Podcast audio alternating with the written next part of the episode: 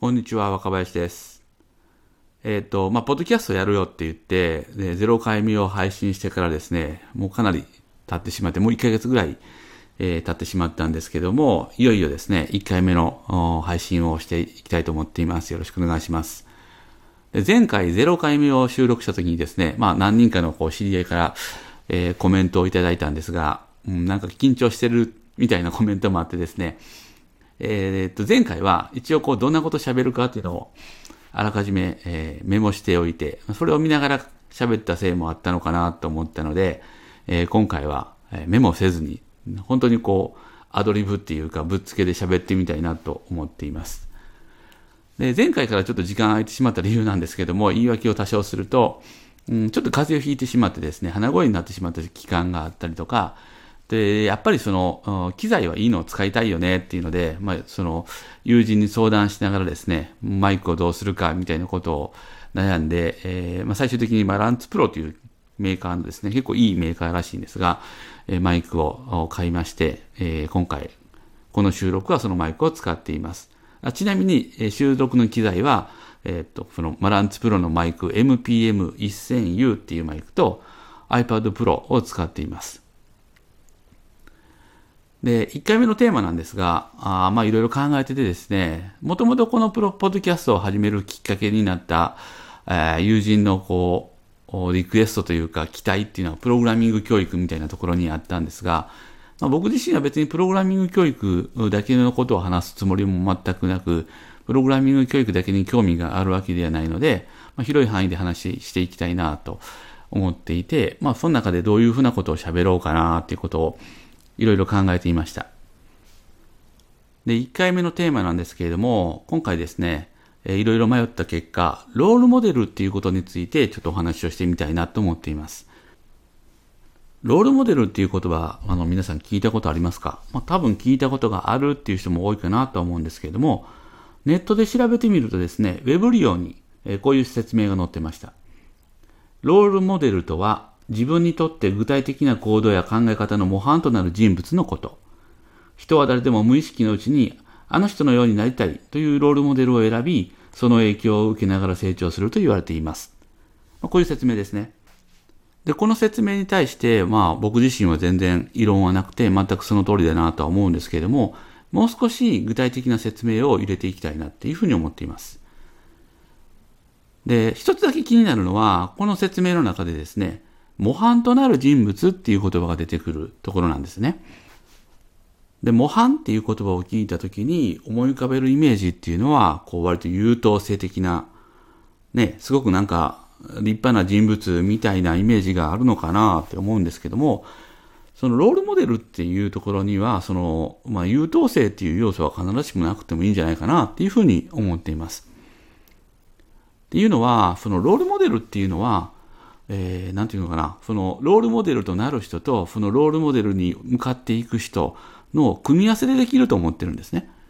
だから、その、その時にですね、どういう要素がそれぞれのロールモデルになるのかっていうのは、その組み合わせによって変わってくると思うんです。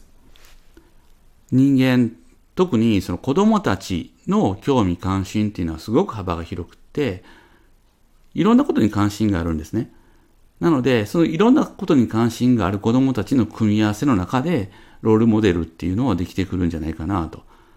絵がすごく好きな子がいて、その子が、えーっと、も絵の上手い人に憧れるっていうのは、それはある意味のロールモデルですし、音楽が好きな人が、好きな子が、えー例えば米津玄師にすんげえ憧れるみたいになって、これロールモデルですよね。でそこに必ずしも優等生的な要素はなくてもいいわけなんですよ。一応言っておくと、まあ別によ米津玄師がですね、優等生じゃないと言いたいわけではないんですね。模範っていう言葉が使われたときに、それはどうしても親とか先生のこう思うところの基準によりがちかなとは思うんですけども、ロールモデルをどういうふうに設定するか、誰がロールモデルになるのか、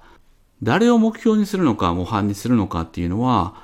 本人が決めるべきであって、親や先生がそれを与えるものではないんじゃないかなっていうふうに思うんです。と考えれば、親や学校の先生がロールモデルっていうことを決めるのはとっても難しいというか、もうほぼ無理で、親とか学校の先生ができること、子供たちに対してロールモデルを見つける上で、えー、協力できることっていうのは、それを発見する場を作ることなんじゃないかなっていうふうに思います。場を作って、いろんな子供たちが、いろんな人たちと接してですね、その中で自分が目指すべき人、目指したいと思う人を見つける。そういう場を作ることが、私たち親とか学校の先生にできることなんじゃないかなって思っているんです。今回このロールモデルをテーマにした理由っていうのがあるんですけども、実は昨日ですね、奈良のとある学校の公開研究会に行ってきたんです。で、その時にその学校の取り組みとして発表されていたテーマの中にですね、ロールモデルを作る仕掛けというテーマがあったんです。発表の内容はですね、その学校の中で取り組まれていること、学生たちがやっていること、その中でロールモデル、どういうロールモデルができていったのかっていうような発表だったというふうに理解しているんですけれども、私はですね、その発表を見たときに、あ、この学校はロールモデルができる場作り、機械作りをしてるんだなっていうふうに理解をしました。ただ、タイトルがですね、ロールモデルを作る仕掛けっていうふうになっていたので、少しそこが気になったんですね。やっぱり学校の先生にとってロールモデルというか模範となる人物っていうのは成績がいいとかなんか活躍してるとか発表してるとか賞を取ってるとかっていうことになりがちなのでもしですねそういうところを目指しましょうみたいな受け取られ方をするとそれはちょっと違うんじゃないかなっていうふうに思っています。そこで発表されていた内容っていうのはあくまでも一例であってそれと同じことを他の学校でもやりましょう他の学校でも真似しましょうということではないと思うんです。真似するとすれば、えー、場作りが必要、機械を作ることが必要なんだっていう、もう少し抽象度の高い内容で真似をするべきなんではないかなというふうに思ってるんですが、それが、まあ、当日その発表を聞かれた先生方にどこまで伝わっているのかなっていうのがすごく気になりました。